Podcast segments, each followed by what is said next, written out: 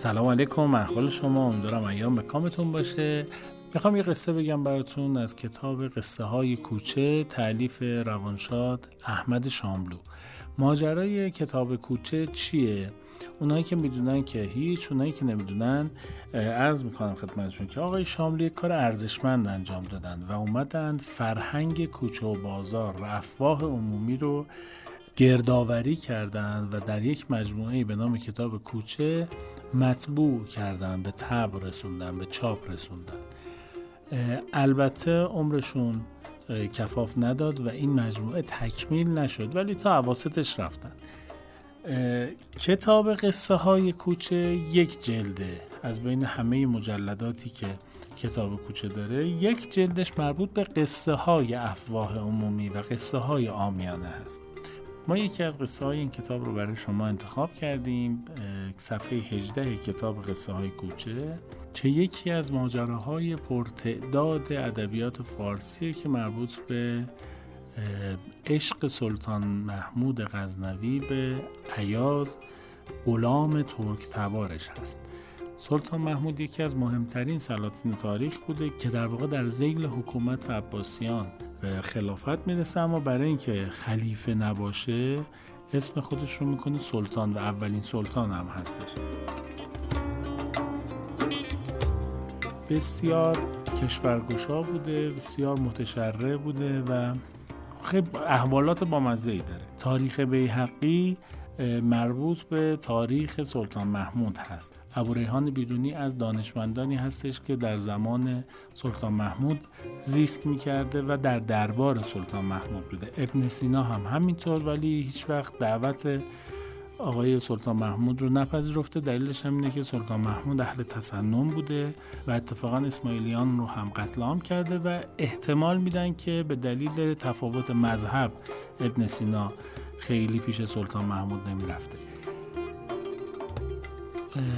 سنایی غزنوی یا منوچهره اینها کسانی بودند که در دربار سلطان محمود جمع می شدن و شعر می خوندن. فردوسی شاهنامه رو به سلطان محمود هبه می‌کنه تقدیم می‌کنه به سلطان محمود. هرچند که از دربار آیدی نداشته در واقع شاعر درباری نبوده فردوسی.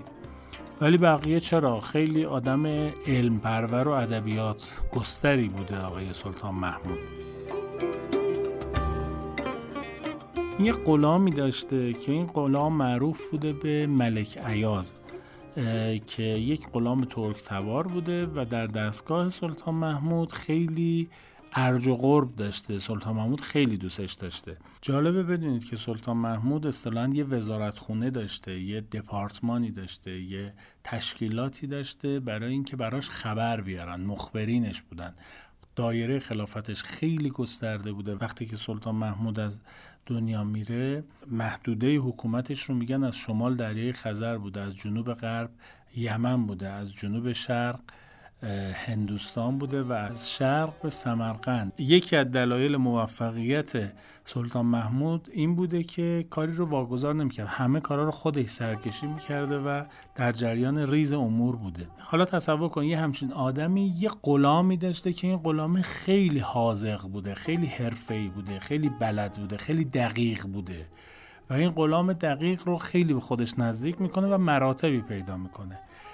این محبت هایی که سلطان محمود به عیاز می‌کرده باعث حسادت اطرافیان هم می‌شده و تنه می‌زدن به سلطان محمود که چرا انقدر عیاز رو دوست داری؟ این قصه ای که می‌خوام بخونم ماجرای تعنه هایی که سلطان محمود میشنیده و عیاز رو امتحان می‌کنه جلو چشم همه. میگه که اطرافیان سلطان محمود مدام به او تعنه می‌زدند که در میان آن همه غلام که دارد دل به عیاز بسته است که به جمال و کمال از دیگران برتر نیست. محمود این تنه ها را شنید و به رو نمی آورد تا آنکه روزی در شکارگاه از دور گرد و غبار فراوانی به چشم رسید. ماجرا اینه که رفتم به سلطان محمود گفتم بابا این کیه؟ این چیه؟ این قیافه نداره؟ این کمالاتی نداره تو انقدر دوستش داری. یه روز سلطان محمود میره به یه شکارگاهی. مثلا اتراق می‌کنه در وسط طبیعت یه صدایی از دور میشنوه و یه گرد و غباری بلند میشه. میگه این صدای چیه؟ یا آقا جون بلند شو برو ببین اینا. چی میگن؟ کی انا کجا اومدن؟ میره میاد. میگه قربان یه سری تاجر هندی هن.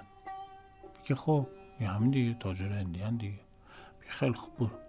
یکی دیگر رو صدا می‌کنه میگه آقا جون یه یه مش بازرگان هندی هن. برو ببین بارشون چیه. میره میاد میگه که قربان حریر. میگه خب می حریره دیگه. میگه خب از کجا آوردن این حریرا رو؟ ای بابا قربان می‌گفتی میپرسیدم دیگه. مگه تا اونجا رفتم. میگه نه نمی‌خواد آقا برو بشین سر.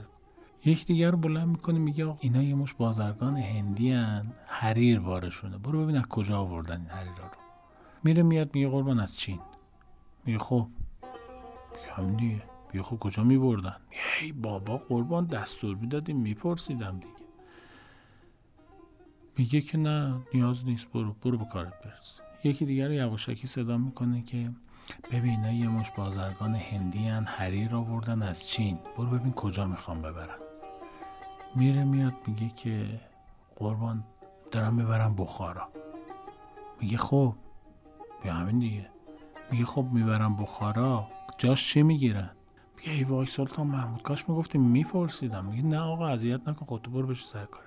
حالا سر کیا میفرسته؟ این میره جواب سرسری میاره برای سلطان محمود و سلطان محمود هم به خود باد به دماغش میندازه و کیف می‌کنه که دیدین نتونستین. حالا بذارین درستتون می‌کنم. همه رو جمع می‌کنه بلند صدا می‌کنه. عیاز میاد میگه بله قربان قبله عالم.